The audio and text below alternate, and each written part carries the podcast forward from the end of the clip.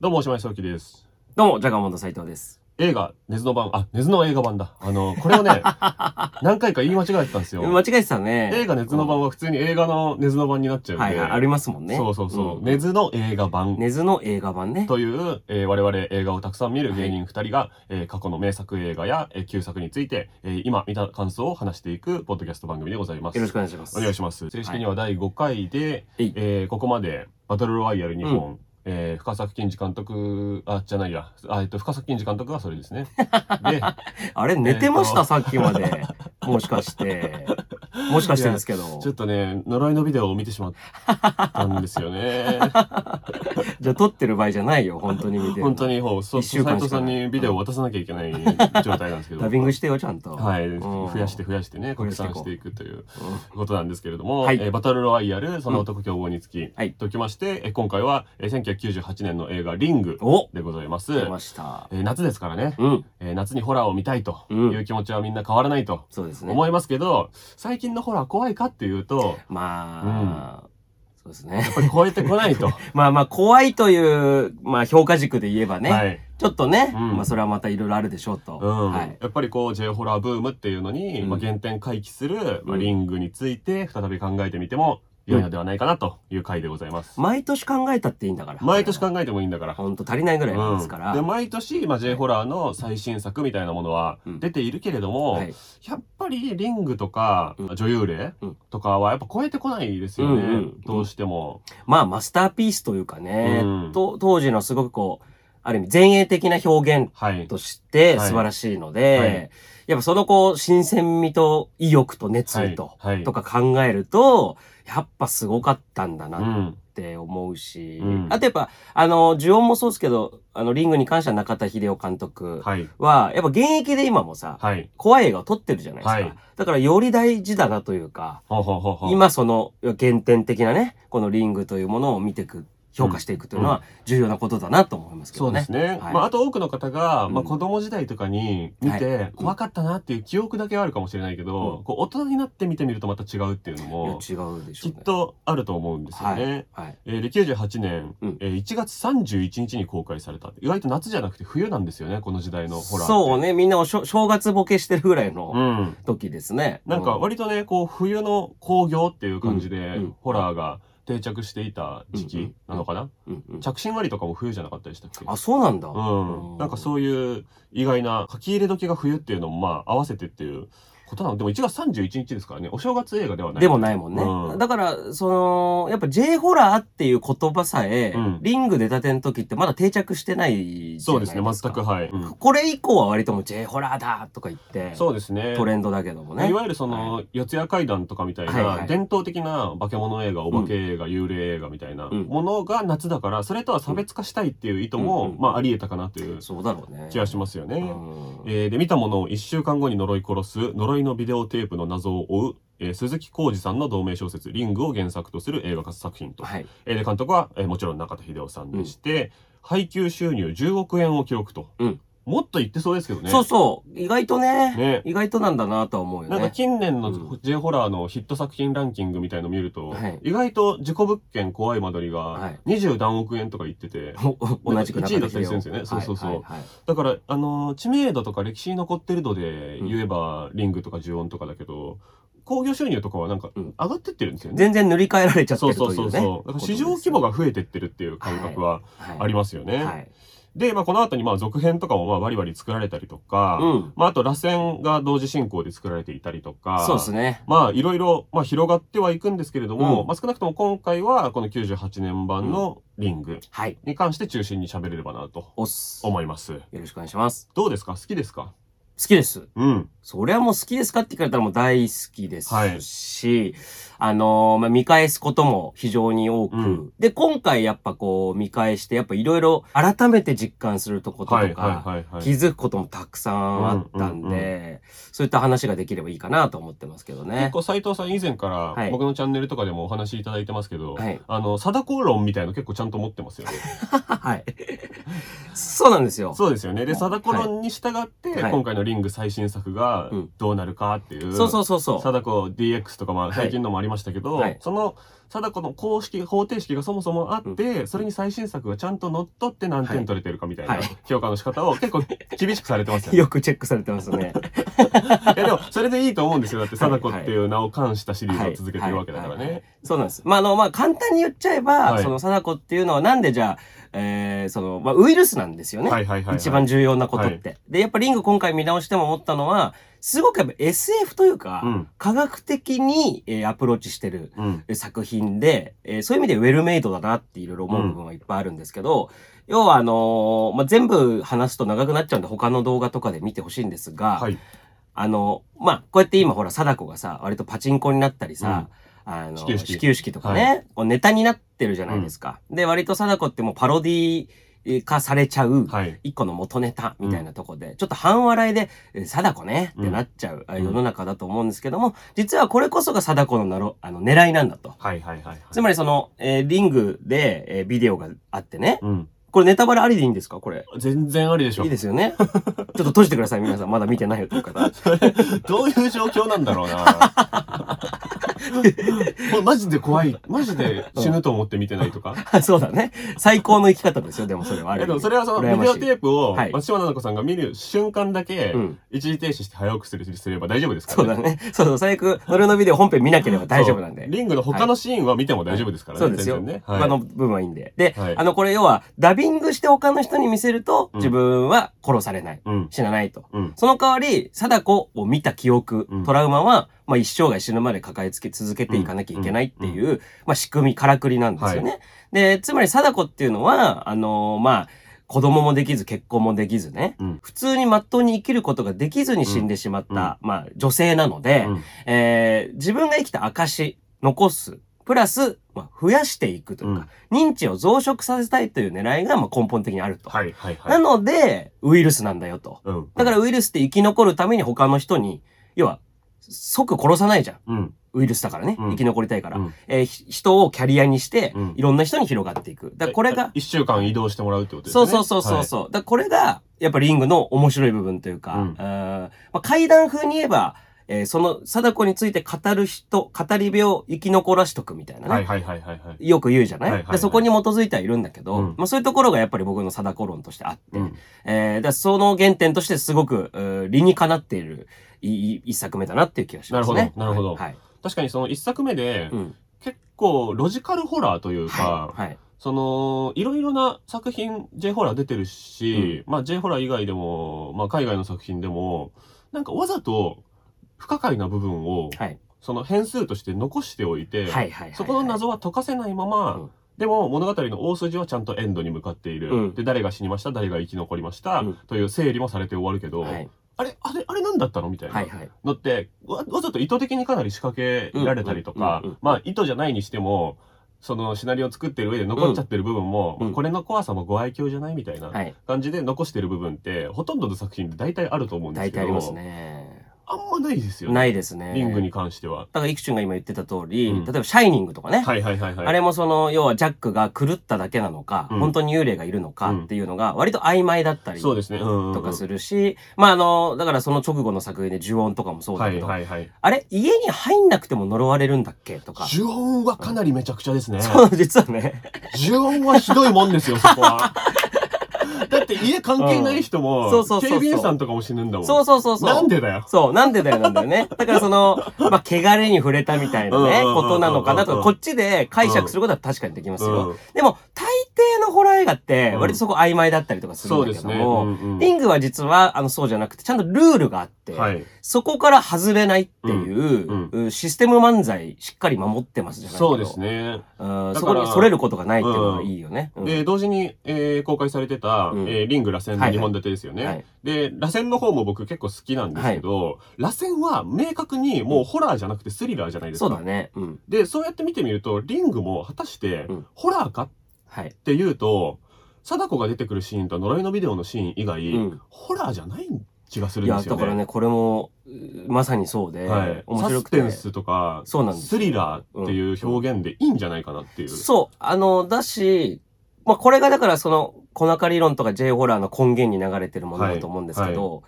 その人が認識してるものであって、うんうん客観的に見てそれは存在するのかみたいなところがやっぱ大事というか、はい。さだ、リングに関しても、例えばその呪いの、あの最後、貞子がさ、テレビから出てきました。はね、真田広之見てます。うん。でもまあ当たり前だけど、他の人はう、んその姿を認識してないじゃん。はい。だから、もしかしたら、えー呪いのビデオっていうテープで、めちゃくちゃ強力な催眠にかけられただけかもしれない。そうそうそうそうそう。いう捉え方もできる。そう思うと、むしろ全部はい、割と我々の科学世界でうん成立することしか起こってない。そうそうそうそう。かったりもしますよね。そこがやっぱりね、原作の鈴木浩二さんの、うん。えー、構築、うん原作の構築がそういうアプローチだってのもそうだし、はいはいはい。そこがやっぱね、お面白いとこだなというか、うん他の、うんやっぱなんだろう、J ホラーの原点って、まあ、ジャガン霊、女優霊があるよとか一旦置いといてね。はい。その、まあ、このけポポピュラーにうんなったっていう意味でリングが J ホラーの原点だとしたときに、実はその怖いだけの要素だけじゃないっていうか、うんうんうんホラーだけの要素じゃないっていうところが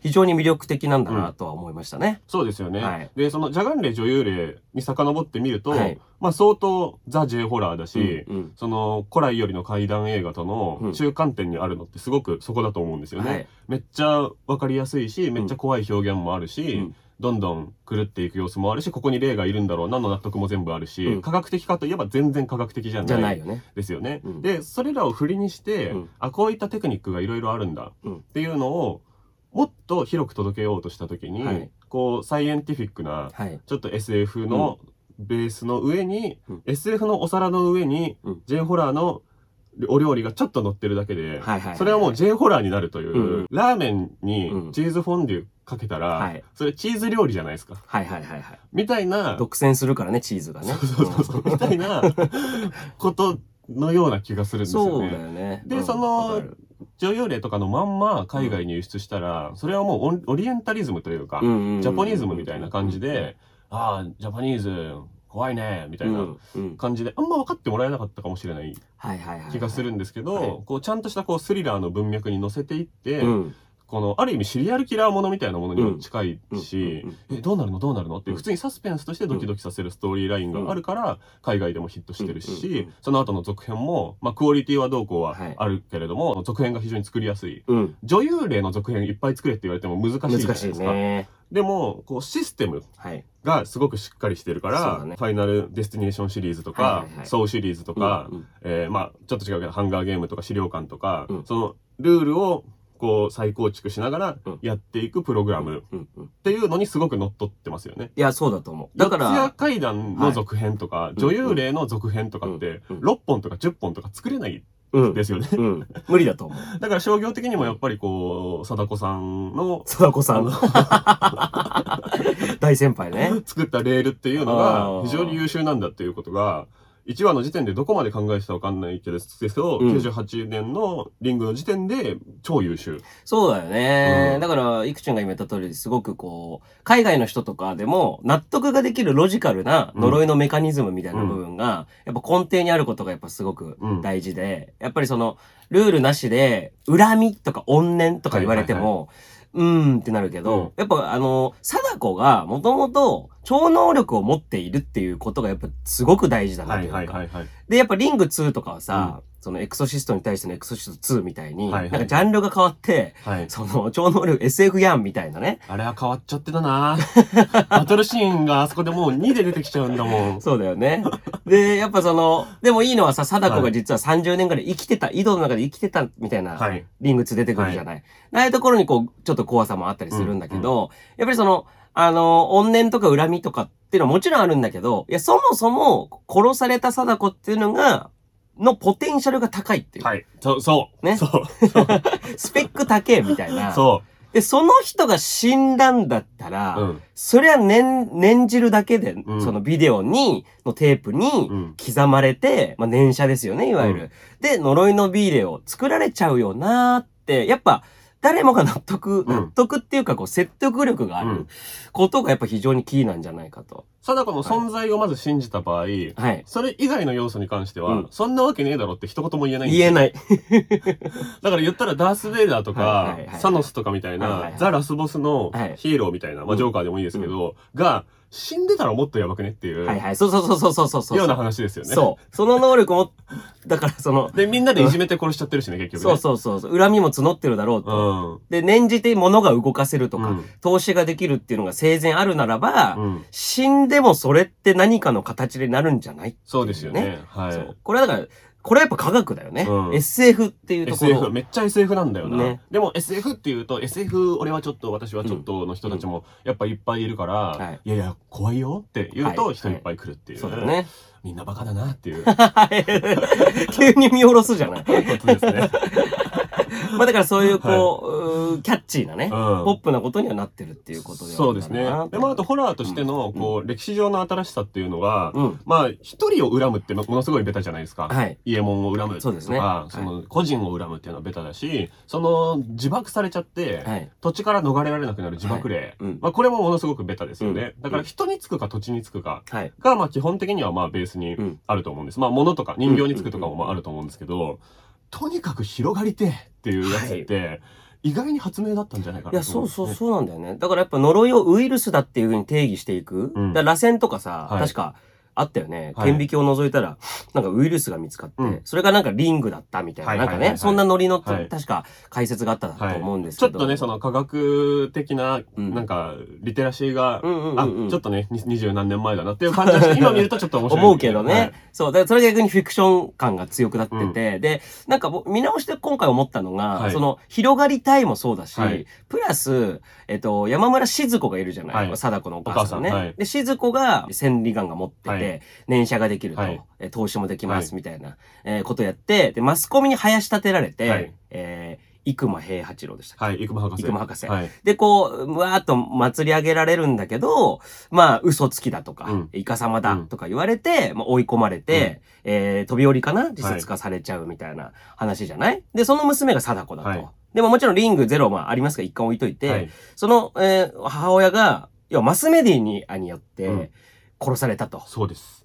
で、それを、うん で、それをやっぱこう、まあ、怨念として持ってるわけよね。はい。で、じゃあ、えーリングの時代になって、はい。貞子大暴れしますってなった時に、やっぱ最初にこのリングのビデオをあの山荘から持ち出してはい広めちゃったのは記者なんだよね。ああ、そうか。松島奈々子なのよ。はいはいはいはい。だここは、俺今回あ改めて見て初めて感じたことだけど、はいはいこれメディアに対しての復讐でもあるなというか、そうか。そうそうそう、逆手に取ってるというかね。うんうんうんうん。お母さんを苦しめたマスメディアを今度はい私がじゃあ便乗して、はい。広めたろみたいな風にも見えるなって思った。メディアというものが、もう、宿命的に持ってる悪性みたいな。そものを、じゃあ逆手に利用してやりますよ。そうそうあんたたちはネタが欲しいんでしょそうじゃああげますよ、みたいそうなそうそう。ことですよね。そで、貞子だって自主努力あんましてないっすう。もんね。してない。だからすごい、なんかもう、発明家なんだよな、貞子。そうだよね。うん作詞というか。イノベーターといううん、か、わかるわかる。そう、だから、その作品内でもイノベーターだし、うんジャンル的にもイノベーターだし、うんそうだね。貞子自身がね、現在においてはあんまり駆動してないっていうところ、はい。はい。稼働時間めっちゃ少ないじゃないですか。少ない。タイパいいよね。そう、うんだから割とね、ワークライフバランス取れてるんじゃないかっていう。わかるわかる。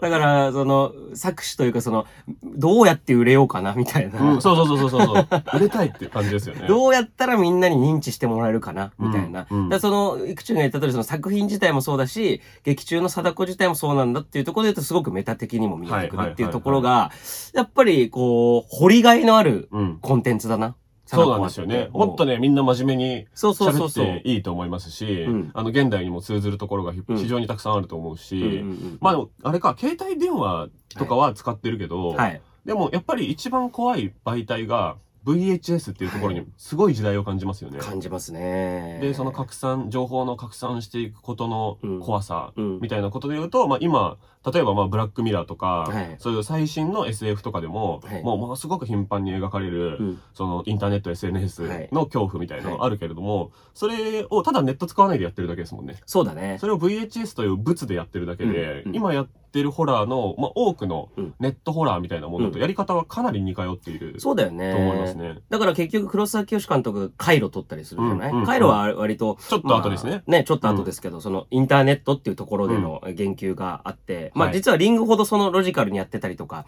なんていうのかな、うんインターネットの、要は着信あり的なところまでルール化はしてそうか、ないんだけど。着信ありもそうだわ。そう、着信ありもそうなんですよね。そうだだだから、うん当時の最先端のみんなが、だ今で言えば俺らのインスタなのか、はいはいはいはい。ツイッターなのかわかんないけど、はいはいっていう、その今の、えー最新、その時代の最新のみんなが使ってる何か。うん、情報ツール。そうそうそう。うんを、やっぱ駆使していくっていうことが、あのー重要なんだけど、うん。やっぱその、より VHS っていうところの説得力がやっぱすごいのと、そうですね。やっぱテープがあって、うんアナログにね、うんここになんか刻まれてるっていうのが、はいはいはいはいなんかイメージしやすいっていう。そうですね。上書きしたら劣化しちゃうっていうそうそうそうそうそうところ。そこがやっぱよくできてるよなと思うし。現在我々がスマホとかパソコンはいでやり取りしてるデジタルデータ消せばいいじゃんって思っちゃいますねそうなのよ。消したり、機種変すればいいじゃんとかそうなのよ。思っちゃったりするし、うんその間にまあ DVD 時代がありましたけど、DVD を回すホラーとかってなかったですもんね。なんかピンとこないな。んか薄いから怖くないですかね？なんか そうなんかね、なんかやっぱその、なんとなくだけど、はい VHS デッキが想像できるじゃん。はい。いや、それもあるな。なんか。あのなんかね。ガシャンって入れる感じと、はいはいはいはいその入れて中にうーんってこう、はいはいいる感じと、はいでも外から見た時には、うん中に何のビデオテープが入ってるかは、うん外から見てるだけだと分かんないわかんない感じみたいなのが、こう呪いのツールとしては、まあピークだった感じがしますそうね。だよね。で、本とかって、うん。あの、本も怖いじゃないですか。はい。で、本ホラーもあるじゃないですか。うん。その古文書みたいなのを触れてはいけない、読んではいけない内容が書いてある。渡的なね。でも、開けた瞬間に内容わかるじゃないですか、本って。でも、ビデオはうん。ここにあるのに、うん。ビデオを持っただけでは内容わからないと。で、再生してはい、ちょっと固唾を飲まないと、うん。何がこの中に入ってるかわからないっていう。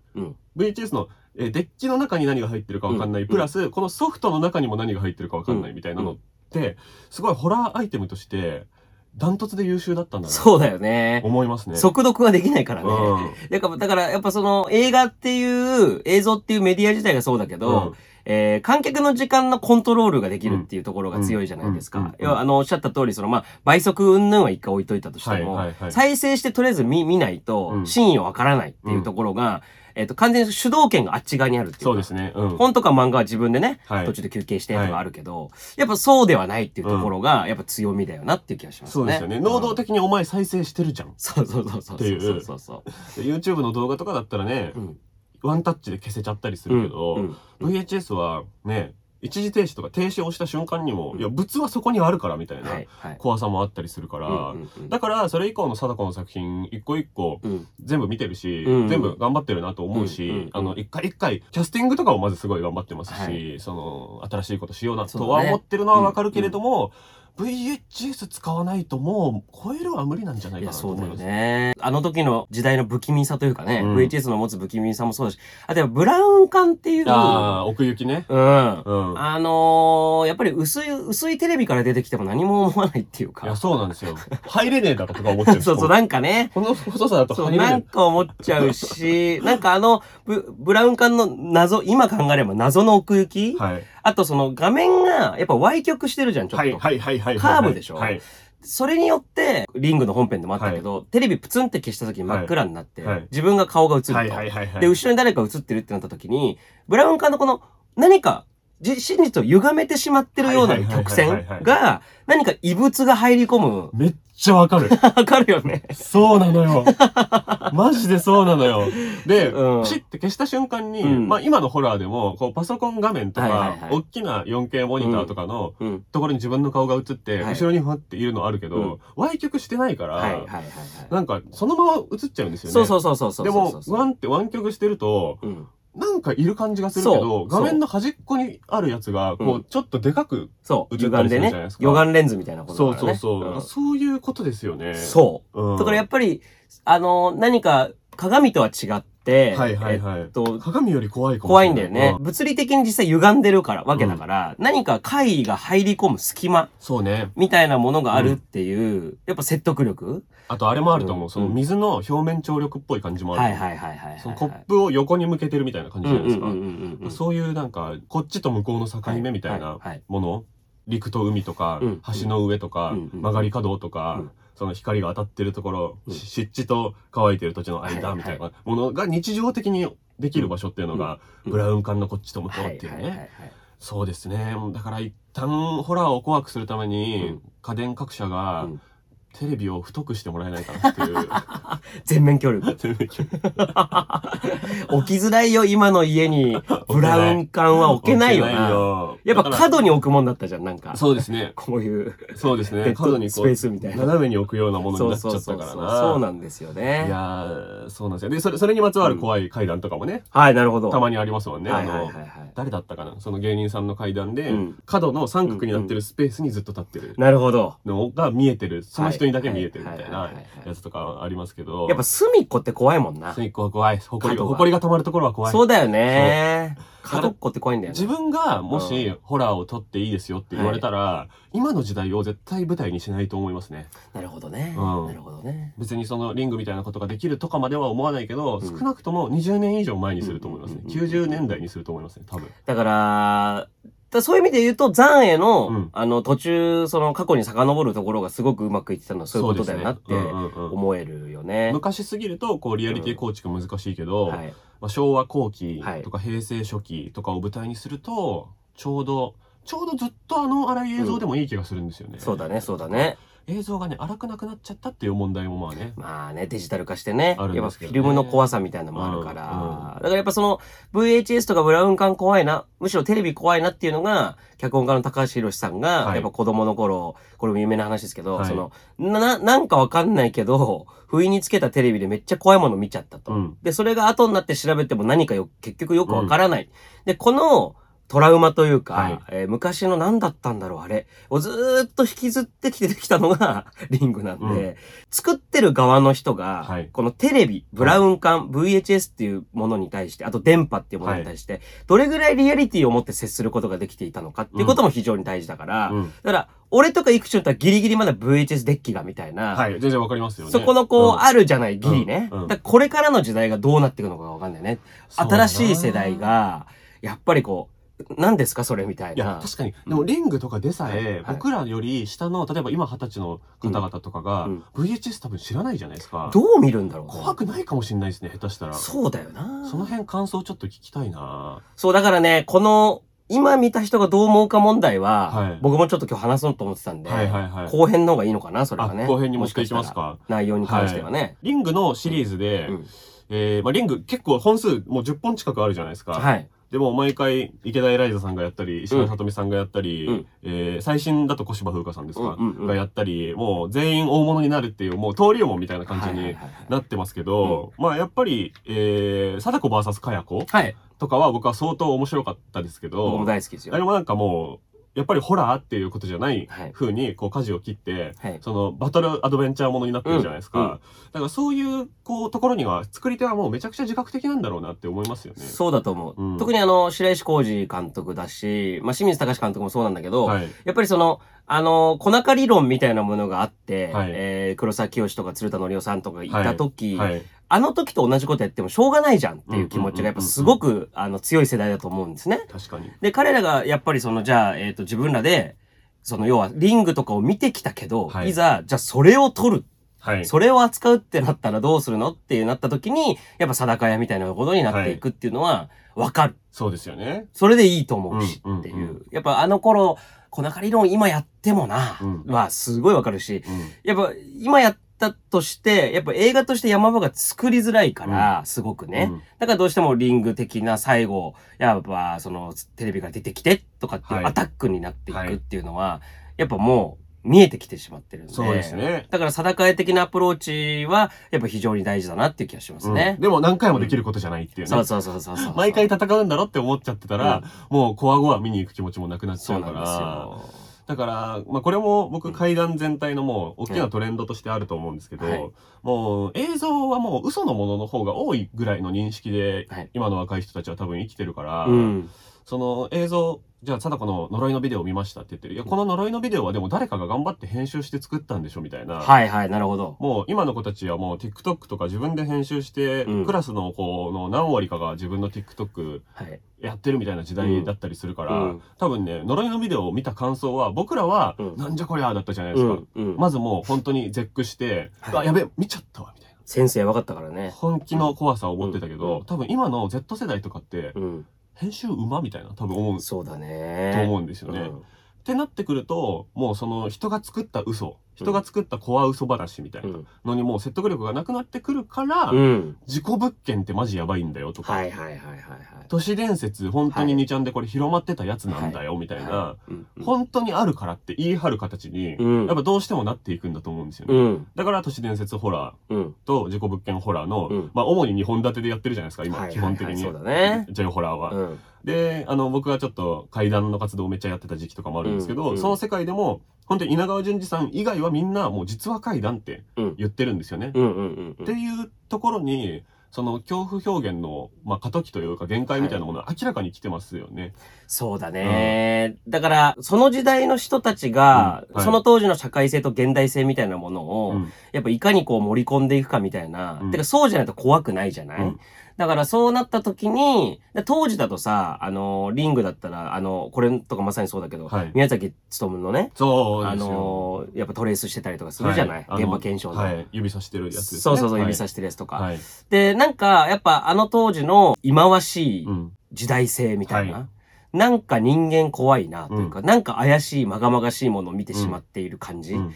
を取り入れてると思うわけ。うん。えーで、やっぱその、それを、やっぱこの2023年だから、まあ今ってなった時にね、やっぱそ、そこをこう、どう織り込むのかなっていうところが、うんすごく、うー重要なんだろうなっていう。はいだからちょっと、えー、話飛んじゃうけど、やっぱバトルロワイヤルがね、はいはいはいはい。そこの話にもなってくると思うわけよ。はいあそこでも話したけど、はい。要はその、うん、青、青少年犯罪があって、はいはいはいはい。で、そのリアリティをどう盛り込むかってなった時に、深作金次が原作の帯のうん42人がみんな殺し合うっていうのを見て、これだってなって、こうコネクトできてできた、みたいな。だからあれはこう、フィクションなんだけども、はい何かどこかリアリティ味が、現実味があった。はい。で、2になったら戦争に対しての話になって、うんみたいなものが。911挟んでるからね。そうそうそうそう、なるから、なんか、だから今もそういう、だから、イクチュンが言った通り、その、今だったら都市伝説だな、みはい。たいな。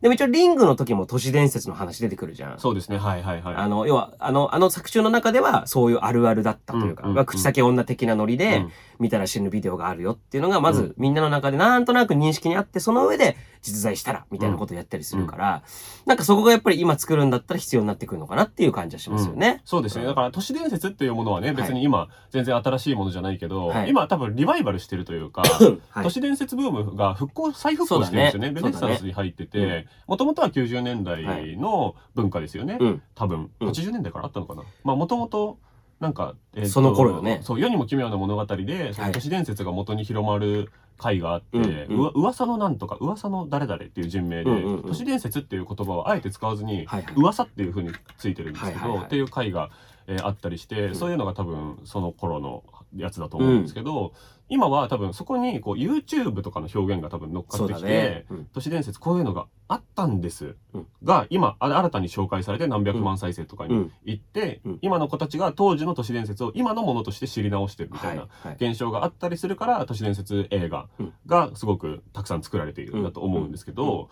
だからその部分に関しては使い続けられるものもあるし使い続けられないものもあるっていう、はい。VHS は使い続けられないけど、うん。都市伝説の要素は使い続け。られるし、そうだね。その感染する恐怖みたいなものは、うんもしかしたら今の方がうん怖いのかもしれないですよね。まあそうですよね。うんだから、貞子 DX なんかはも、もろね、コロナ禍の中でできてっていうところで、はいはいはあの、たまたまらしいけど、うんやっぱそのウイルスっていうことを言った時に、やっぱ今見てる人たちが、やっぱりリアリティをすごく感じる。うん。で、どうやったら止めれるのかとか、うんえー、ワクチンはないのかみたいなのが、あ、今の話だって思えるようになってるっていうところは非常に、そういうこと、そういうことなんだろうなとは思うよね。そうですね。ううんん。まあ、どうしようかな。細かい話はじゃあ次にしましょうか。まあしましょうか。はい。というわけで、えー、リングに関しての1本目、前編でございました。えー、チャンネル登録など、ぜひよろしくお願いします。お願いします以上、おしまいです。